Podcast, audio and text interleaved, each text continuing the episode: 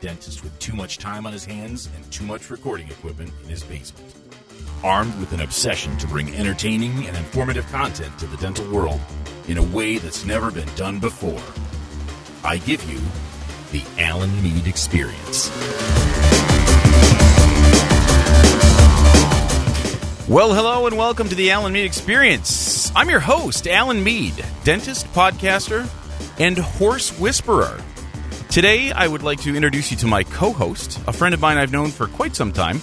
A guy that some of you guys may know. We had him on the other podcast. He gets around, actually. You've seen his face before. This is Dr. Brett Kessler. Brett, how are you doing today? Hi, Alan. Hi, everybody. Doing great. Glad to be here. I feel like I'm on Mike and Mike in the morning. You are, kind of. The dental version of exactly that. Right. So yeah, I, I have to say I had I chose to have a very ostentatious theme song because the name of the podcast is also very ostentatious. I I sort of I it I won't lie to you. There's a little bit of morning show madness kind of stuff that inspired this, but I figured it would be a it'd be kind of fun because it was just going to be more conversation. So. How are you? Apparently, you just touched ground uh, back home in Denver after being in uh, in Florida visiting the mouse last week. Is that right? That is correct. Got in last night by 9 o'clock, and we did a week in Orlando. It's the first family vacation we've taken in as long as I can remember. And your family, you got you've got a wife and four kids. Is that right? Right. That's Right. My oldest is 17. She just graduated from high school, and she's going to be going to University of Colorado Boulder. oh wow. Okay, Very excited about that. that's cool. Yeah. Does it make son- Does it make you uh, feel incredibly old to have a college student? No, it, people keep saying that, but I, I'm pretty excited for her. I think my wife's a little sad, but uh, I'm pretty happy. Um, I'm, I'm actually looking for a new car, and and you know, with a family my size, we need three rows of seats. Yeah. And, um, and my, I was reminded, well, we don't need three rows of seats anymore because Abby's going to be gone. So I get to downgrade my my car a little bit. So. You don't you don't have to have the you don't have to have like the Mennonite van or anything like that. The the, the, the, the stretch van with the extra seating. I know that story. First Presbyterian slash Jewish church. of uh, if it's not brown, you can't drive it. That's right. That's right. So, Brett, I have I have several things to talk to you about today. I, I uh, Brett and I met years ago in how would you call the community that uh, we met in? It's sort of the dental wellness community, correct? Yeah, I was at the Utah School for alcoholism and other drug dependencies, and um, And let's let's just be let's clarify. They weren't actually teaching us to be alcoholics at the Utah school. That was not like it's not like continuing education in alcoholism. We'd done plenty of that on our own, really. So That's right. we were there to to learn about uh, how not to be alcoholics. Exactly. And, uh, exactly. Addict. Well, because we're both we're both kind of um, well, I, I'm the chair of the Michigan Dental Association uh, Wellness Committee, and I've talked about that on the show before. And you are you still the chair in Colorado? I'm still the chair in Colorado. Okay, yes. okay. So it's almost like we're we're uh, we're in competition with each other. Who could, who can bring in the most? Who can bring in the, the most sick addicted people? I think you're ahead, you might be ahead of me there. I don't know. I think the mar- the marijuana thing in Colorado, you may have me on that. I don't know. Yeah, I've got some some cool things going on there, but uh, but I did get sober in Michigan before you were. That's around. right. That's right. Well, So You got sober in Michigan probably when I was still in Minnesota. So that was a um yeah, you got a, you got some you got some years in Michigan prior to I mean your story your story I've heard your story a million times and I'm not going to drag it out but the bottom line is your story is is like my story when when you tell it to normal people their eyes continue to get wider and wider and they keep going well you're here you're alive something must have happened well so yeah that's kind of Brett and I share stories that way that's uh that's right. That's right. So, Y- so you know- always out factor. it's funny too because like the wellness committee is like it's super important for for dental associations but it's also like the quietest committee like uh you know if if they had a Michigan Dental Association parade we probably wouldn't be in it or or maybe we would be in it but we'd be in like a nondescript Toyota Celica with no signs on it or something like that just so no one would actually know what it is That's right. Whereas like membership would be the big, you know, the the Rose Bowl kind of thing. Yes, and that's that's probably the way that it should be. No no one's going to approach uh, a committee for help if they think they're going to be on the on the main float, I suppose. So that's kind of how it goes. That's right. Usually, I mean, we come in here so broken and ashamed of of what we've become from from our drinking and drug use that you know we we, we kind of stay under the radar and uh, but you know, I learned early on that uh, people don't talk about the recovery or the positive side of this, um, you know, no one ever knows there's help available. You know that it's super frust- It's that is a super frustrating thing to me because so much of the media now on uh, basically any kind of uh, chemical dependence, anything like that. It, first off, like like the biggest thing going is is the opiate epidemic in you know in Appalachia or whatever, and and it's frustrating to me because the stories always end with overdose deaths and there's no hope and and typically because they have a political bent and i'm always in the in the middle of the news story i'm the guy yelling at the television what about recovery you don't have to do this. You know they never mention the fact that oh and by the way some people get well right? Like that's never mentioned. And right. and it, always I, my favorite thing is the last minute of the story is always focuses in on the methadone clinic where where the dude is going to the methadone clinic for the first time. Like no i mean and of course you can't really bring him into an na meeting. That, that wouldn't that wouldn't really be allowed. But i just it, it is have you noticed that that it's frustrating? It seems like now the the the press coverage is more on the depravity and the and how it's hollowing out the world and everything and like no one ever talks about oh but by the way there is help you know that that that part always gets left out i think Right. Well, it's it's because it's so hard to access. You know, um, you know, I speak around the country on on this subject, and you know, and I always ask my my audience, I'm like, who in the who in the audience has addicts in their practice? You know, and everyone raises their hand, or some people mm-hmm. don't show. You know, I show pictures of like cigarette smoking, and like, oh yeah, everyone raises their hand then, or coffee or mm-hmm. caffeine raises their hand and stuff like that. You know, and then I'm like, do you ask your patients about you know, illicit drug use or they're drinking, and they're like, no. And the, the biggest reason why is because what if they say yes? Yeah. No, that's Dude, a good point. That's a good Dude, point. You know what you do with them there? There's there's no availability to get help, so we just kind of sweep it under the rug, and you know. What do you? Okay, so so some someone comes up to you after the lecture because no one said yes and says, "Okay, what can I do? What what if a patient says yes to that question? What should I do?"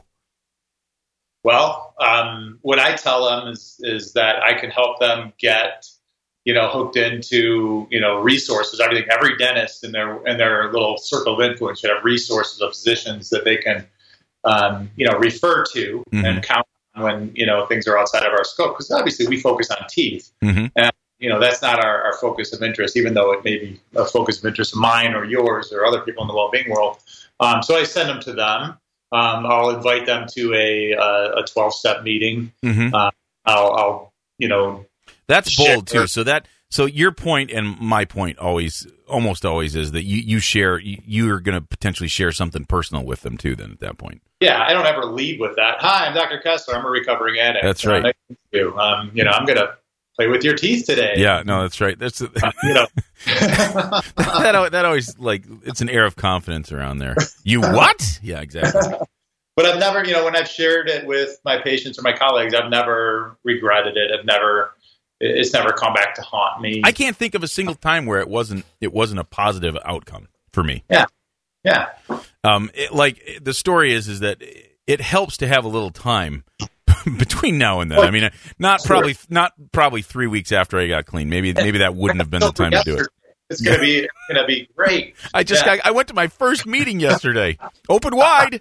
Yeah, exactly. But but I mean that is that's actually very cool, and that actually probably carries more credibility. Like the idea that you would invite them to a twelve step meeting, or you would actually you would actually make a referral to someone that you know that that you know that's that's very cool, and that's dentists I've noticed this more now than ever. We have more relationship with our patients than physicians typically do.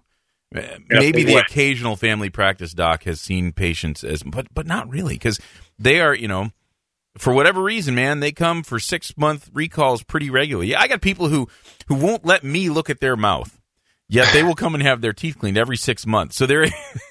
and I, I always tend to, I, I'm like, yeah, why do you do that? But I mean, in any case, that's neither here nor there. They are they're trained and they are regularly there every six months, or even sometimes more often.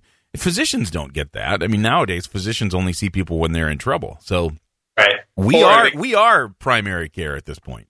Right, and they get their six minutes with their patients. Mm-hmm. You know, have you know relationships over years and years, and and generational relationships too. That's exactly right. Sometimes that you know, because of that, we can, or I, I, I'm able to identify changes, you know, you know, in demeanor. You know, you show up late, uh, you're you smell like alcohol at mm-hmm. this morning. Um, you know, you're, you're, telling me your life is in a shambles. You know, what's going on? This isn't you. This isn't the normal you that I've, I've been seeing over these years. You know, and um, you know, and a lot of times it spurs a conversation, and you know, and you know, if they they may not seek help uh, immediately, but you know, hey, we got a, an opportunity to plant a seed, and when it does come to fruition that they may need help, they they'll call. It is funny too because even if they just even if you just let them know that you can help, it may not be then, it may not, you know, it could be years down the road, but they remember, oh yeah, this doc actually can help, and I know him well enough that I could actually talk to him about it. So that is kind of cool.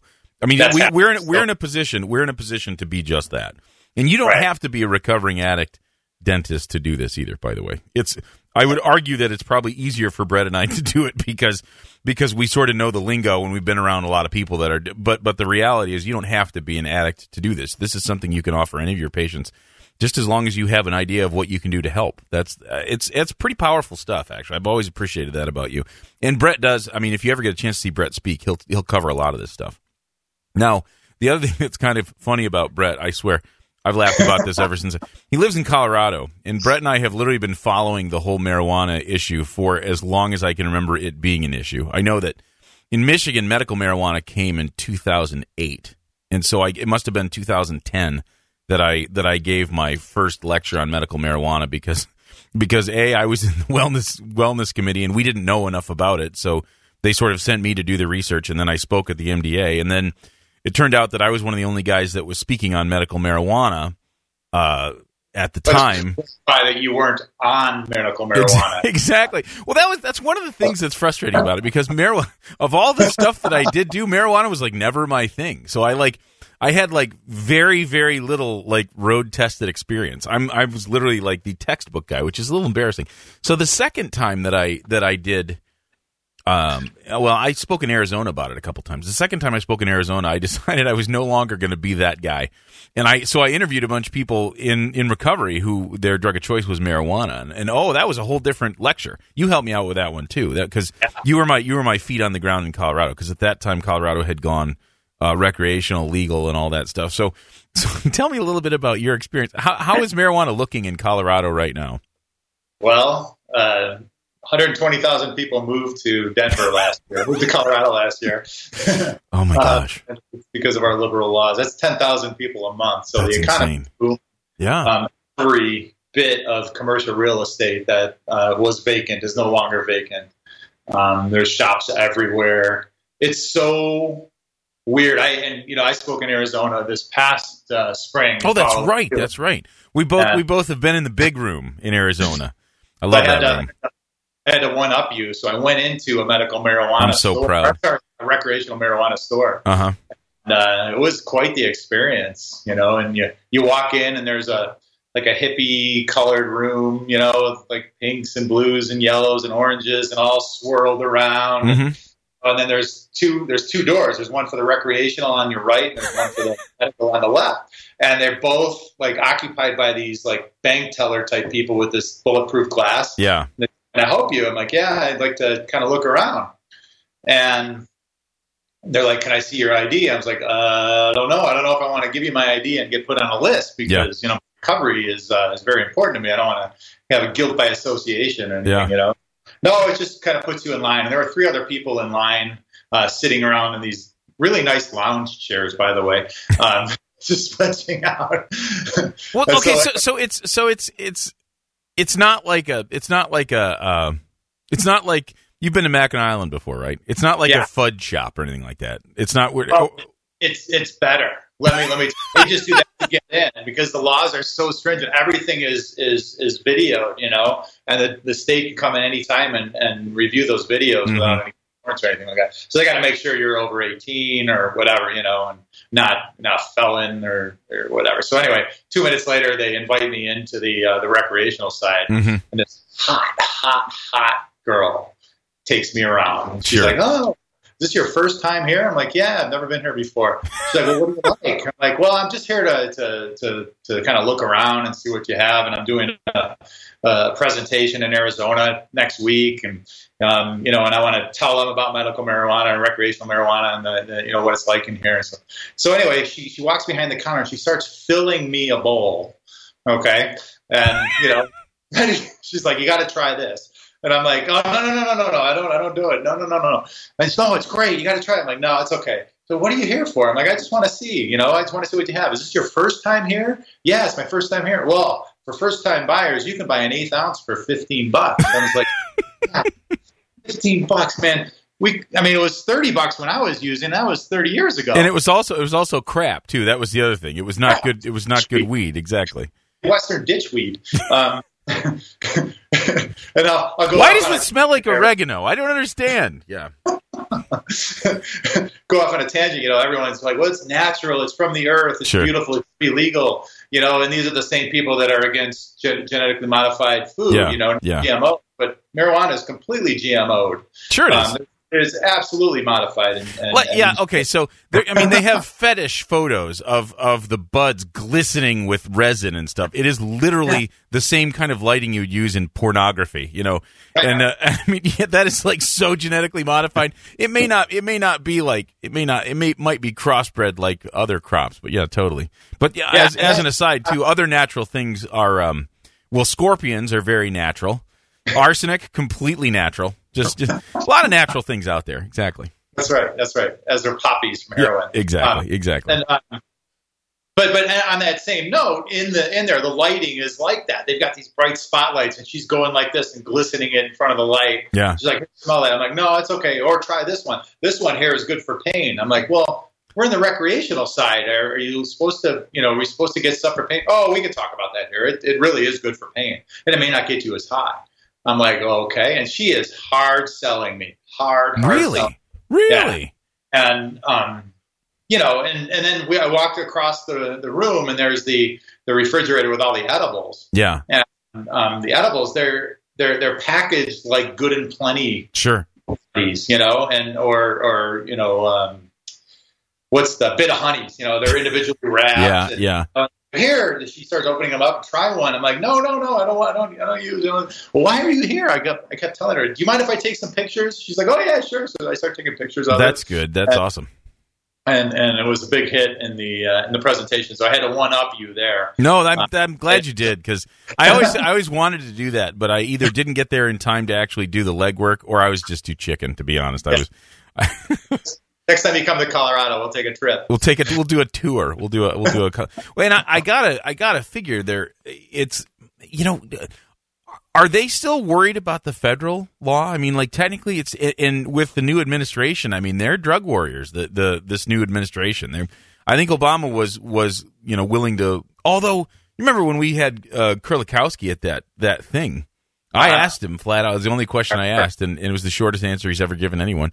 Is it is it ever going to be federally legal? And he said no. That was it.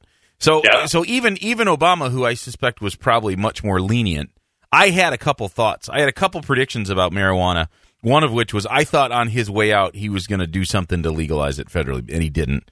And Yeah. then the other thing I had a suspicion of was that once, like Colorado is a perfect example. I figured once it became recreational legally, that the medical market would collapse because why bother? You know, I that was my assumption was that the medical market is just an end run, and I I do believe it is just an end run around the law. At least in Michigan, it is. I mean, Yeah, but it's an absolute joke. Um, you know, our medical marijuana law um, came into effect in 2001, mhm. and um, nothing happened until Obama came into office and said he wasn't going to make it a uh, a judicial priority, or he Mhm. wasn't going to prosecute and aggressively with that. And so all of a sudden, the medicals, you know, came up everywhere, and you know, a hundred and some thousand cards were immediately issued in in Colorado. yeah, Yes, and, and I'll tell you, it's a beautiful thing. You guys have heard of uh, Red Rocks Amphitheater in, Yeah. in Oh, yeah. It's, it's a classic, unbelievable place. So every time a concert starts now, all these kids with acute narrow angle, angle glaucoma Yeah. can now see the concert as it starts. I know, because, poor you know, kids. it's marijuana, and now they can see it. It's, it's a It's beautiful clear thing. as day. I know The that suffering. glaucoma. it was a, there was a movie. It was a movie. Uh, I can't remember what it was called. It was about a guy. It was a guy who had cancer, and his best friend was Seth. Uh, Seth. Oh, what's his name? Seth uh, Rogen. Yeah. Um, yeah. And, and he. Uh, I mean, Seth Rogen smokes a lot of weed, and he smokes a lot of weed in his movies. And he was raving about it being for night blindness. It's for my night blindness. I love that. but the, the reality is, actually, there is, and I'll put this in the show notes because I literally just saw it earlier this week. There's some research that had come out that basically there are three things that, um, like cannabinoids or marijuana, are actually there's strong evidence that they're helpful. One of them is chronic pain in adults, uh-huh. um, and that's actually that's the only one that that they measured smoked marijuana for. So I'll give them that. But then the other ones are are are the pill form that they did the research on because of course it's it, it's still federally Ill- illegal to do research on it. So there's not really a lot of research, but so, th- but I, I, mean, the medical marijuana is it's it's been a bit of a joke. Everyone, I think, sort of knows that. The people, the people who are really true believers would would you know jump me for saying that. But I mean, let's be honest. Those people had smoked marijuana before they had their chronic conditions, right? Like. I mean, the the law's changing. The people who are going to smoke marijuana are already smoking marijuana, and they're going to continue to. It just so happens they can do it without getting hassled by the cops, which is fine. I, I again, I'm I think it's fine to legalize it because it's so commonplace anyhow. But do you feel like it's even more so now that it's legal? Yeah, it's it's it's wide open. Um, you know, the, the, the hard part is the kids that uh, see it as not a, a, not a real risk anymore. Mm-hmm.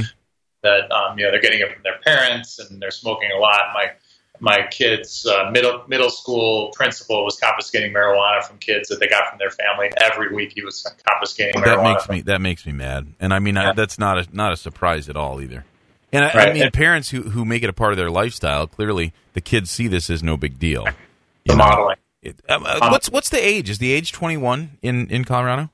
Eighteen for medical, twenty one for recreational. Okay. Okay. Um, and back to the medical though, and, and I have this this discussion with people, especially at, who attend my lectures, that are are absolutely for the medical marijuana.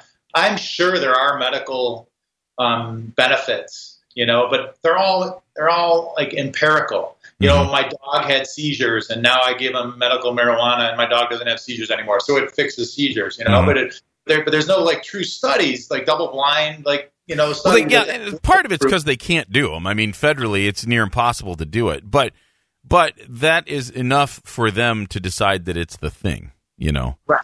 And, and I, I, agree. I find that super frustrating. And frankly, I say let's do more research. But does does that mean that if if the research proves that it's not effective, that you'll stop using it for this? Then, right? Then it will just be for what it really is right now. It's just a facade for the the yeah. Um, you know for the recreational. Yeah. And you know, and if it was truly for medical reasons, you know, and and you know, Marinol is a synthetic marijuana in a pill form that's given to cancer patients that we used in, when I was in my residency at Northwestern, and sure. you know, it's a great drug. Yeah, you know, it really helped them, you know, with their pain and helped them, you know, build their their um, their appetite up and gain their weight, and it was a great drug. But you know what? It was studied by and approved by the FDA and it was dispensed by people who are professionals at dispensing medication. Well, actually, there's it's a measured it it's a measured dose recommended by doctors. Yeah, it's a measured dose. Like right. you actually know what you're getting. Like right. like how can you? Um, the exactly. bottom line is okay. So uh, a lot of people say they don't want to smoke because they don't want to mess with their lungs, so they'll do they'll dab. So they'll use the they'll do the the vaping thing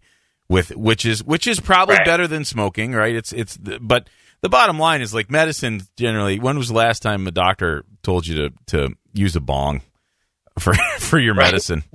You, my blood well, pressure. Are, actually, my blood pressure medication I take through a water bong. Actually, I do it every morning, two, two, hits in the morning, and, and I'm better all day. Yeah. But you know what? There, it does. There, I know. I know. I have patients that. I mean, I know you have patients too that, that use it before they come in, mm-hmm. um, and, and for anxiety because it's a great anti um, anxiety medication and mm-hmm. it's a mm-hmm. great pain medication. Except I'm not going to recommend it because there there's no quality control on how much they're going to take. Right. And right. and I don't you know I'm, I can't be liable for that. And until it's an FDA approved, I am liable for any kind of problems that you may have while you're smoking dope no, under that's right. That's right. It is. And it so, is very true because it's like it's it'd be like it'd be like giving them sedation medication and say, "Well, take enough till you're feeling it." You know, that's that's right. essentially what you'd be doing. It's not. That's right. probably not the right way to do it. I would right. say. I would argue that that's not the case. So, so uh, I, am clearly you and I could talk about this forever because I constantly. I mean, we literally Brett has emails every couple weeks on on. He likes to link news stories that have the best headlines of all time, and and they're they're getting so commonplace now from Colorado that it's like. They're they're hardly even funny anymore because it's, it's so like it's like whatever you could think of as the most bizarre thing ever is pretty much commonplace coming out of Colorado yeah. with marijuana. So yeah, it's it's crazy, but it's there there it's everywhere. It's just weird, you know, when you walk into a liquor store and pick up a six pack and maybe a couple bottles of wine um, from you know my past, not my yeah. now. I was gonna say that wasn't yesterday for you. Yeah, you walk into a marijuana shop and you pick up a couple bags and you know and you know just just go. That is so weird. Yeah, it's you don't look over your shoulder and you know what you do look over your shoulder. That's common. we're, we're we're we're brought up that way because it's just it's just weird, but it is socially normal now. And uh, and I and I ask all my patients, you know, when I'm doing my oral cancer screenings, you know, I'm doing the, the neck checks and stuff like that. Sure. Asking if there's any tobacco or marijuana products, and you know, and so many of them say yes. Yeah, oh, and, oh, yeah. and that gives me the opportunity to tell them that you know because just because the anti-marijuana people think that it, or the the pro marijuana people think it doesn't cause cancer, it still does cause cancer. Of course, it does. Yeah, it's carcinogens, and and so just want to make sure that they hear that. Um, and and oral cancer is not an easy uh, disease to fix. No, that's right. I, and you know, I will even say that I have patients that are more open about it now than they ever have been, and it doesn't even bother me to be honest. You say that used to. I think I used to have a drug warrior mindset too. Well, it's illegal, so you shouldn't do it. And I'm like, well, I mean, yeah, it, it, I agree. It is illegal. You should follow the laws. But I'm also of the mind that people are doing this anyhow. I don't, and I don't. I, I would rather not see their life wrecked because they've made. You know, it's the poor choice that everyone should be allowed to make, as far as I'm concerned. Uh, I don't. I clearly don't recommend it, but I also don't recommend cigarettes or alcohol. So there you have it. You know, I'm kind of a I'm relatively libertarian about it, but just knowing my own history, I, I like to let people know that, that there are these choices have these choices have consequences, whether you want to believe it or not. You know, that's the libertarian way. Yeah, yeah. I, I think that's probably as of right now, it's probably the way it is. It'll be interesting to see how politically this goes because there's, I mean, there's more than half the states have medical marijuana in some fashion or another right now. In the recreation, the next wave coming is recreational. So right and and I don't think that Trump will take it away. Uh, he'll get too much backlash because of the economy mm-hmm. Uh, from the taxes that it's spurring in the economy. Um, you know, of not only sales but the um, the electric bills are way higher. Um, the water bills ah, are way because because they're doing their they're, they're do, DIY right. They they because uh, the law not only allows you to buy it but you can grow it too. That's right. Yeah. Well, uh, just passed it. A, any individual can now grow twelve plants. Oh wow. Own. And I was never a grower, but that seems like a ton of marijuana. it really does. I mean, actually, I remember in Michigan, you're allowed to have six plants, and I think three of them have to be juvenile. Another three of them have to be not producing. But that yeah. still produces a lot of marijuana in a in a state where you're not allowed to sell it or trade it. You you can be a, a the the rules are re- really weird. And I do I will say when I was doing that lecture, God, it was some years ago the all is really funny how each state had some very specific rules and some states were weirder than others. Like in arizona to start with you could only buy it from certain like you, you were assigned a dispensary all this. A lot of interesting ways to go about it but you know what's going to happen the, the wider it gets the i don't know. I don't know. I suspect eventually yeah. we're all going to be colorado eventually. Yeah. And that, that's you know interesting. Uh, our governor um, you know, the, a lot of the things that um, that was promised didn't really happen. You know, and so they're blaming the governor for that, such as you know, we need all this money for schools. It's gonna it's gonna fund all this yeah. stuff, and it funds school infrastructure. It funds new playgrounds, new schools being built, but it has nothing to do with programs. It's nothing to do with teacher salaries. Mm-hmm. And they're all blaming the governor, and it's like you know, the governor didn't vote this in. He was not for it. But when it was voted in by the people, 56% of the uh, voters voted it in um, you know, he was tasked to try and set some kind of regulations around it. So Colorado is like the test tube, and yeah. everyone in the country is watching this. And I, I was, uh, my son and, and the governor's son play baseball together, and so I was talking to the governor about this a few weeks ago, and he was interviewed about, you know, is it great? Is it bad? He's like, I don't. I, I'm scared because the kids that are using, you know, it really affects the, you know, the the the, the developing brain. Brain development, yeah, totally. And, you know, for him to say that was so huge. I wish it would have gotten picked up in a big way. um, but it didn't. So I'm trying to push it. That any kind of drug use in a developing brain is very, very dangerous. Yeah. Yeah. Uh, It's it's- dangerous and frankly unpredictable. The story is, is like you, you can't say it's harmless because you don't know. You don't Right. know. I mean, like a lot of people make it out like it's harmless. It's just not. It's just not. I'm sorry, but it's just. I mean, there's plenty of things that that can affect a developing brain, and frankly, kids need all the help we they can get with that. You know, this is not. We don't need to add to that. So Right. And, and I'll tell you, when I went to the, the recreational marijuana store, there weren't a lot of high achievers in the waiting room. Let's put it yeah, like that. yeah, You know, so- yeah. I, I know, and I mean, it's it's it's frustrating, and it is interesting to hear that. That's I wondered if that's how it would be. I've never actually done that situation. I I generally stay on the outside of the medical marijuana places and giggle a little bit. I don't. I never. I never have like dug in to see what it's like. I appreciate This that you a- did. A courageous move for me. Yeah. I, I'm the, Well, it is. It's we're definitely out of our out of our element to to say the least. But uh, speaking of out of my element, uh, the other thing that's interesting about Brett, and he can say this, he can speak about it in retrospect now because he's not in the thick of it. But Brett was also the president of the Colorado Dental Association. And what Yeah. uh, that was like? A, was it a couple years ago that you were the president? Yeah, 2014, 2015. Okay, okay. So not that. So so far enough away that you can take a deep breath, but I want to hear about that. So so because I know that we've sort of talked about it, but I don't know if we've talked in depth about it because uh, I've seen the MDA, the Michigan Dental Association, and that, that's a that's a pretty time consuming gig. Like there's a lot to that. So I'm interested. Uh, I'm interested in why you wanted to do it. I'm interested in how you got there, and then I'm interested in what what surprised you about it. Like what what were your expectations? I mean, this is the president of a state. Um, I, I noticed that you didn't run for the ADA presidency too. By the way, I just noticed that. So I'm. I, want to hear everything. Tell me everything. First of all, the ADA presidency, that's a, there's a whole other A whole different ball of wax. Yeah. game you got to play, and that's that's a, that'll be a tough one if if ever. I don't think that'll ever happen in my in my world. But Mhm. uh, you know, um, back in 2006, the ADA called me and asked me to come to Washington to testify on behalf of a methamphetamine bill that they were trying to um, you know push through Congress to add more funding for people who had meth mouth, and so I got to go there and, and experience that. And what a what an amazing uh, thing that was because you know I used to be you know no one was inviting me anywhere back in Yeah. Yeah. Exactly. um, and and when I got invited there, it was just you know kind of made me feel like you know gosh I've really done something with my life where people respect me enough to hear my opinion about you know illicit drugs and how dentistry can help in the recovery. And so when I got back from that, um, you know, they asked me to the the Colorado Dental Association asked me to join um, their leadership team, and I'd already been uh, on the board of the Metro Denver Dental Society, which is our biggest component. Mhm. Um, and and you know, and, and was thinking about running for leadership there, and um, they asked me to to run for leadership um, as treasurer of the CDA, and you know, I, I I knew I wanted to do it at some point, but wasn't sure when or how, and I wasn't sure I was ready. And treasurer wasn't my uh, wasn't my. I was told But- there'd be no math. Yeah. um, but you know, I dove into a uh, self-directed leadership um, program. You know, I read a lot of books Mhm. and, and took classes. Joined a leadership study club with um, Dr. Bob Frazier out of Austin, Texas. Sure.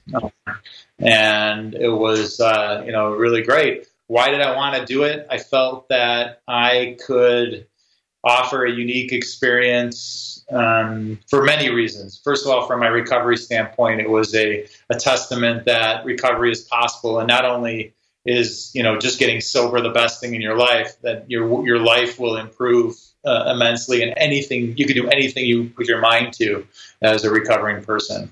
And I wanted to prove that it wasn't a uh, um, the end of my life, but a beginning of a new Mhm. one That's perfect. Yeah. a a great way to um, share my my well-being agenda. And um, and actually, when I became president, I, I shared a bit of my story to the the House of Delegates and um, and talked about how important the work that you and I do, hmm many many others around the country, um, do to to help our dentists, help our colleagues, um, not only you know keep their license, but but keep their life. And you know, and I, I think right now, if I were ever to relapse, God God forbid, the Mhm. license, you know, it would be the least of my my worries. Yeah. you No. I agree. I agree with that. Yeah. I've got my, my, my family, my kids, my uh, my integrity, my you know, it, it, yeah, the dentistry thing at, at first was a very big, uh, you know, carrot to, to dangle in front of me to keep, Mhm. keep going forward so I can keep my license. But it's so much bigger than that now. And so, you know, and, and so I became, Frankly, you know, but I will say that when you're using it, that is a super tangible thing that you can use for someone who's maybe not seeing so clearly. I will say that the the know idea that you the, the license being dangled in front is really powerful stuff for someone because because frankly, you know what, a regular guy going into AA, he doesn't have the accountability that that we did. I so I have to say that it, it might be kind of cruel to do that, but on the other hand, I think it's a really a really good thing. It was a good thing for me. I mean that it turned out that doing the right things in recovery ended up being the right thing for my career too, but having that as sort of the the beacon to look forward to, I think it was pretty powerful stuff. I'm sorry, I didn't mean to interrupt, but I think that's a pretty important point. and that, and that now too, the well-being programs are there to advocate Yep. so that we can have an opportunity to keep our license. hmm in, in states like California, the physicians lost their well-being program five or six years ago, and there was no route for any doctor to get help. They, their only way they can get help was to, to OD and die, or get arrested and Yeah. fired. You know, and, and here we got a way to get them help with dignity. Yeah. Yeah. Yeah. And, and That's that- pretty that- sad. I, I remember that about California. That's pretty sad. That's ridiculous, actually. I always think it's going to happen here. I always think it's going to happen there. It, it's it's you know you get the wrong people in the the wrong in the right positions. You Yeah. know? That's why we have to keep advocating for this. Why No, that's very true. It's very true. but through throughout my uh, my it was a six year run through the chairs uh, on, on the executive board in Colorado, and um, I'm very into um, I'm, I guess I call myself a visionary leader with a poor sense of direction. You know, I've got great ideas, but never know really how to get there, and Sure. so you know, and so by um, my second or third year on the board, um, I had you know written out my goals of what I wanted to do, and um, we did some strategic planning as a group, and, and we really made uh, some major um, major impact um, on the dental community in Colorado, and, and I think it, it spread out uh, across our district, District 14, and and even with the ADA. Um, you know, and as president, the you know, we, we successfully, you know, did things outside of well-being. We successfully fought insurance companies, and, and they were rating us based on, you know, our fee schedule, not on our on how good we were, you know. And so we, we created a law to prevent that. Um, you know, the, the I think the most the thing that I'm most proud of is Medicaid, and and the expansion of Medicaid to adults in Colorado allowed for nearly 200,000 people to get benefits, dental benefits, for the first time. hmm And um, you know, and we helped craft that and, and got all the right people in the room and, and created a program that no, it's not perfect, but hey, we've gotten people out of the emergency rooms and into dentists' chairs Mhm. to really hmm they need.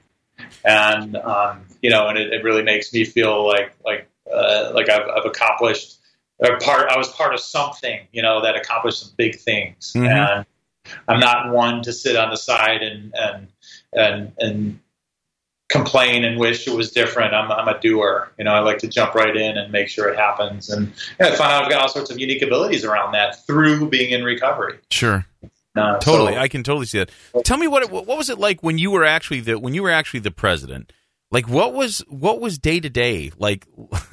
were you able to work in your practice? I mean, is it, I, um, what I know is that the MDA president goes around and and is in communication with a lot of the different districts. So there's a fair amount of travel involved. I know that they're in Lansing in the in the headquarters often. All this. What what was what was it like when you were president? How much how much of your regular life did you have that year?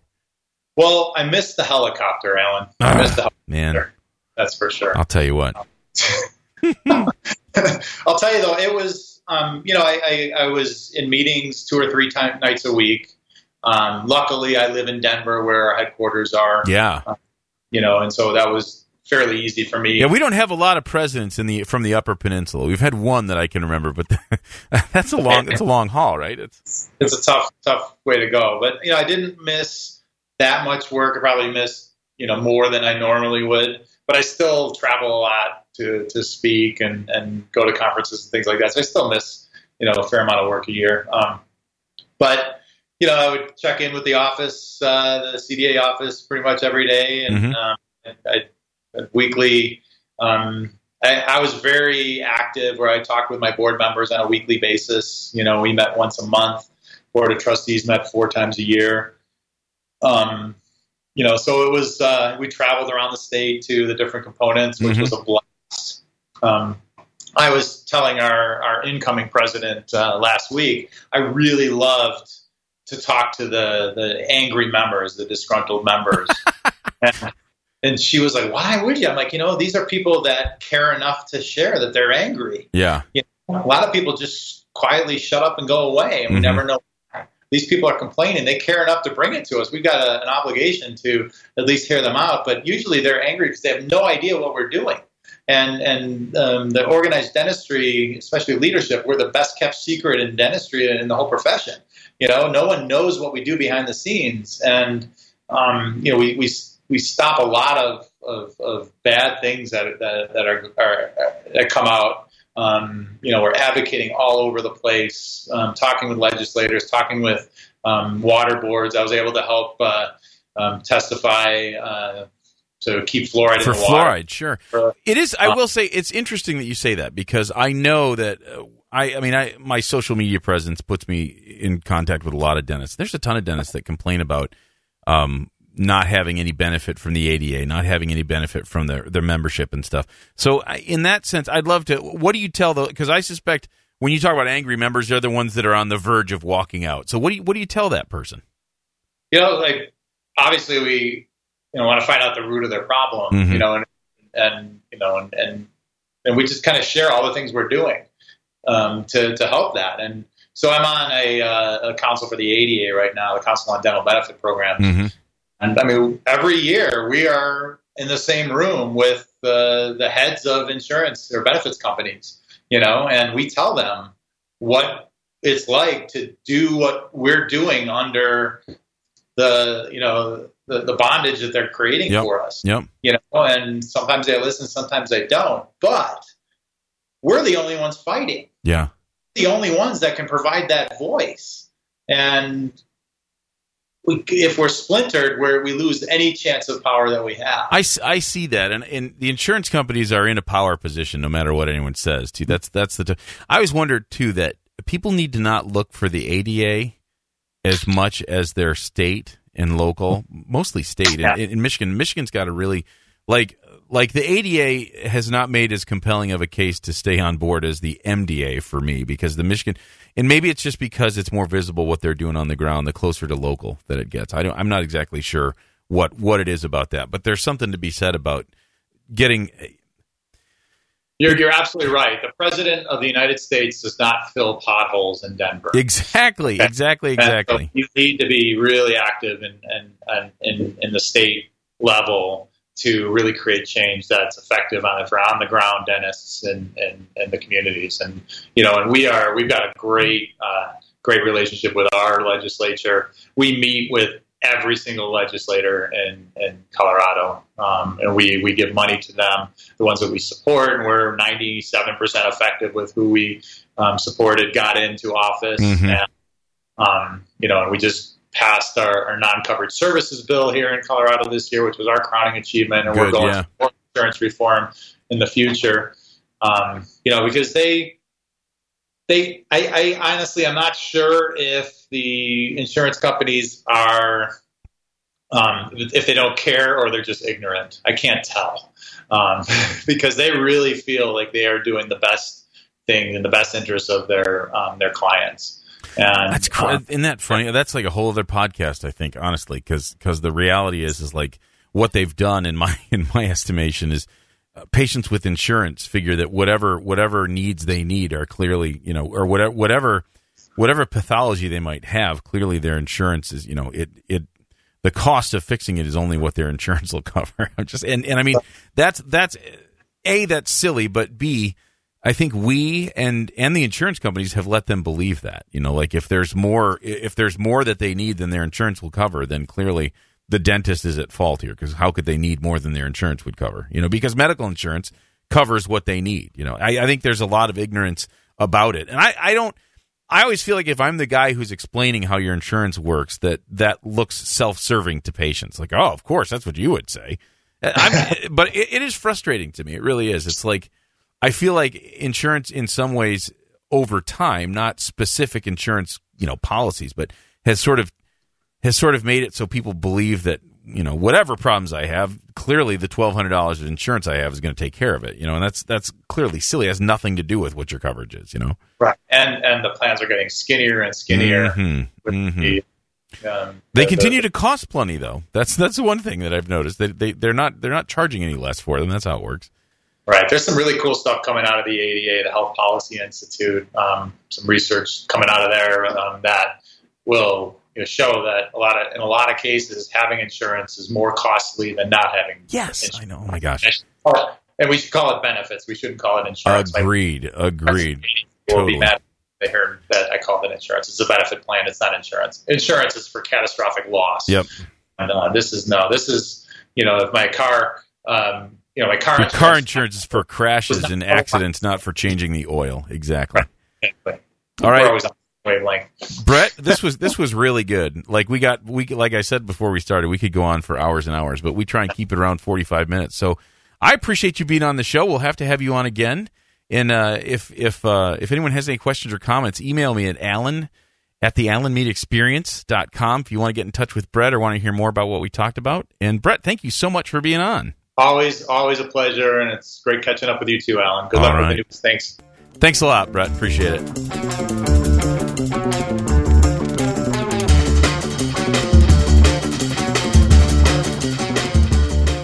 If you like what you heard on the show today, leave me an email, alan at the alanmeadexperience.com. Go over to iTunes, give me five stars, give me a review. I'm still new at this, so I need to get some reviews out there so people can see what we're doing. And thank you again for listening.